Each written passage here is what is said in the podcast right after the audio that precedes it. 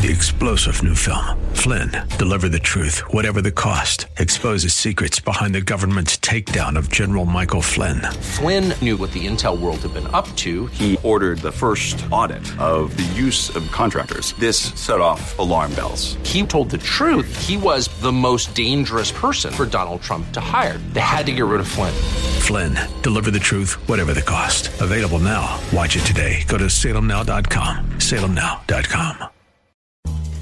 Thanks for listening to the Town Hall Review with Hugh Hewitt podcast, bringing to you the best voices on the stories and issues that matter. Helping make it all possible is the generous partnership with the Pepperdine Graduate School of Public Policy. Here's another piece I'll trust you enjoy. But Julio came to the town hall uh, fold just before, or right around the time that um, the riots were breaking out nationwide, and he was recently asked to come to Congress to explain some of uh, what he had seen, and he joins us now to discuss that experience. Julio, thanks for being back with us. Um, and I remember when you started reporting for Town Hall because it, it, you were like Superman. You were in Seattle one night and New York the next, and Washington D.C. and then Minneapolis. Like I, I just I was trying to put you know uh, pins on a map, like everywhere you were, and filing stories from.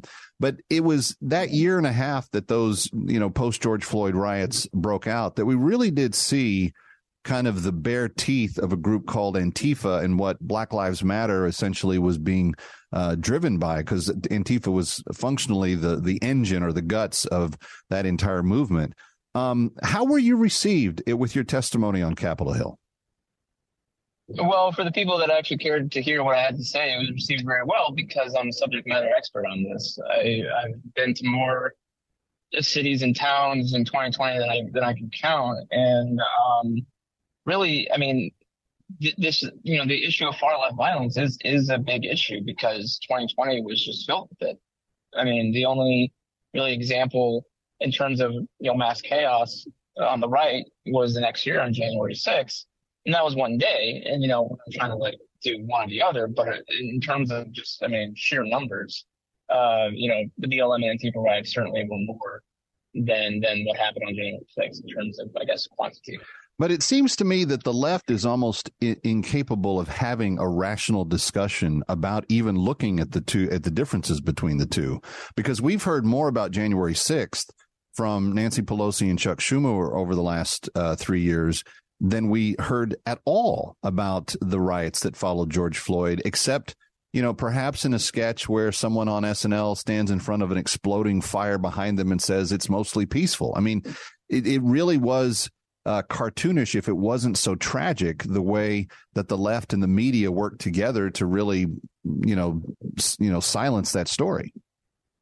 Yeah and, and that's why town hall sent me to all these places because we couldn't rely on most of the mainstream media to accurately retell what was happening. And so yeah. it was to myself and a handful of others you know the riot squad essentially to that travel the country. And and you know we couldn't be in two places at once as much as i wanted to be but it, it was. I mean, it was a very difficult time for the nation, and yet because of who was perpetuating it, we couldn't have an actual debate or even a discussion on how to address it because, well, if you were against it, you were racist.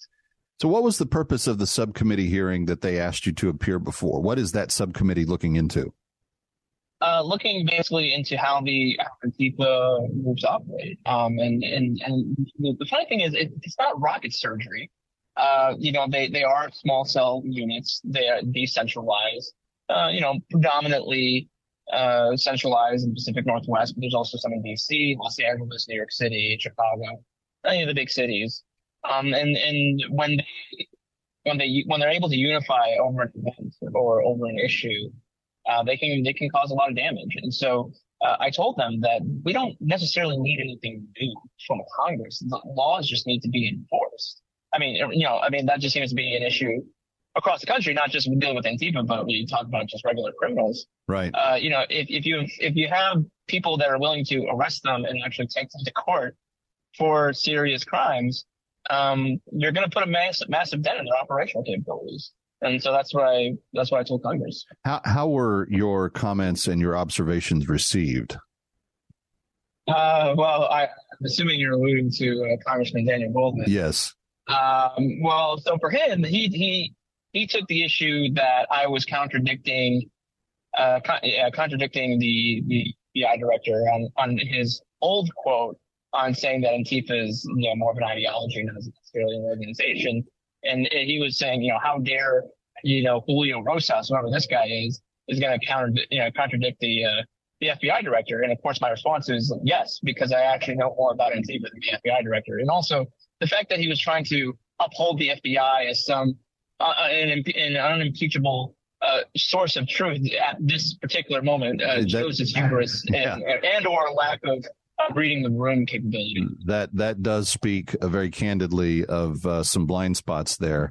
Um, the, the interesting thing about what you just said, though, Julio, is that we do have, um, at least in one political party, a willingness to live with this violence, a willingness to allow it to perpetrate and grow, uh, a willingness to even utilize it when it benefits their political viewpoint from time to time.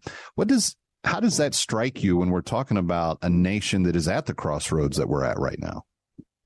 Well, it's just that they're full of it. And, you know, I hate to say, you know, I hate to, you know, fall into the, you know, oh, look at the hypocrisy of the Democrats because I mean, no, but I guess I'm asking bigger picture. But, like, are you concerned that the country is in a situation where, where something, if, if, if the, if the event was cataclysmic enough, are these forces that are willing to look the other way and let this stuff happen? Could it break out in a civil war from where you sit?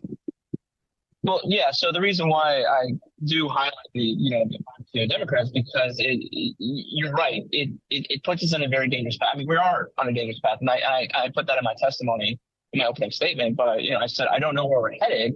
But if we if if the judicial system and law enforcement doesn't take the far left threat seriously, something like the 20, the outcome of the 2024 presidential election can spark another wave of violence that we might not come back from. And that's very concerning because for, for a while in 2020, towards the end, I thought we weren't going to come back from that because everyone says, you know, it was a summer of love, you know, jokingly, but it wasn't just the summer. It went well into November. I was covering riots as far as November and even before, you know, before January 6th.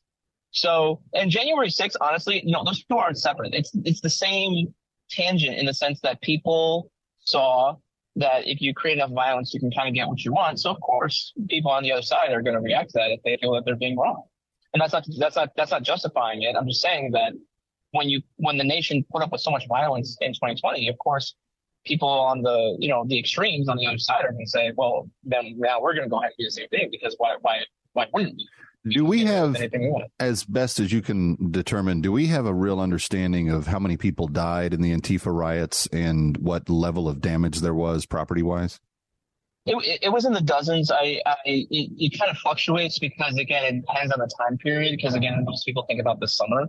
Um, but it, it, it went beyond that. So and and really it's almost incalculable because the the high crime in terms of murders that we've seen post you know 2020 that that's also the same thing yeah. because police departments were at first defunded so you know money was then put back to deal with the high crime but now police departments are understaffed so of course you know when you have a whole movement that's demonizing police and lauding criminals of course now the, the regular criminal element is going to be emboldened to go out and do their acts and that's why we're seeing kind of the, the low intensity or low intensity chaos that's plaguing our streets yeah, in no. major cities. So, so I view the, the murder rates, crime rates today all tied back to 2020. It's, it's, it's related to that. Thanks for listening to the Town Hall Review. Our program is coming today in partnership with the Pepperdine Graduate School of Public Policy. It's America's most unique graduate leadership programs offered on Pepperdine's breathtaking campus in Malibu, California. Learn more at publicpolicy.pepperdine.edu. If you're enjoying the podcast, please tell a friend to go to Town Hall Review and sign up as well today. Three star general Michael J. Flynn, head of the Pentagon Intelligence Agency, knew all the government's dirty secrets. He was one of the most respected generals in the military. Flynn knew what the intel world had been up to, he understood its funding. He ordered the first audit of the use of contractors. This set off alarm bells. The explosive new documentary, Flynn, Deliver the Truth, Whatever the Cost, and covers the facts behind this scandal. Flynn told the truth. He was the most dangerous person for Donald Trump to hire. I find out the worst enemy that I'm going to face in my life is right here in America. They took my assessment and they wanted me to change it. And I was like, I'm not changing it. They had to get rid of Flynn. With in depth interviews, archival footage, and never before seen personal records of the man behind the headlines. I just felt like I was drowning. Flynn, deliver the truth, whatever the cost. Available now. Watch it today. Go to salemnow.com. Salemnow.com.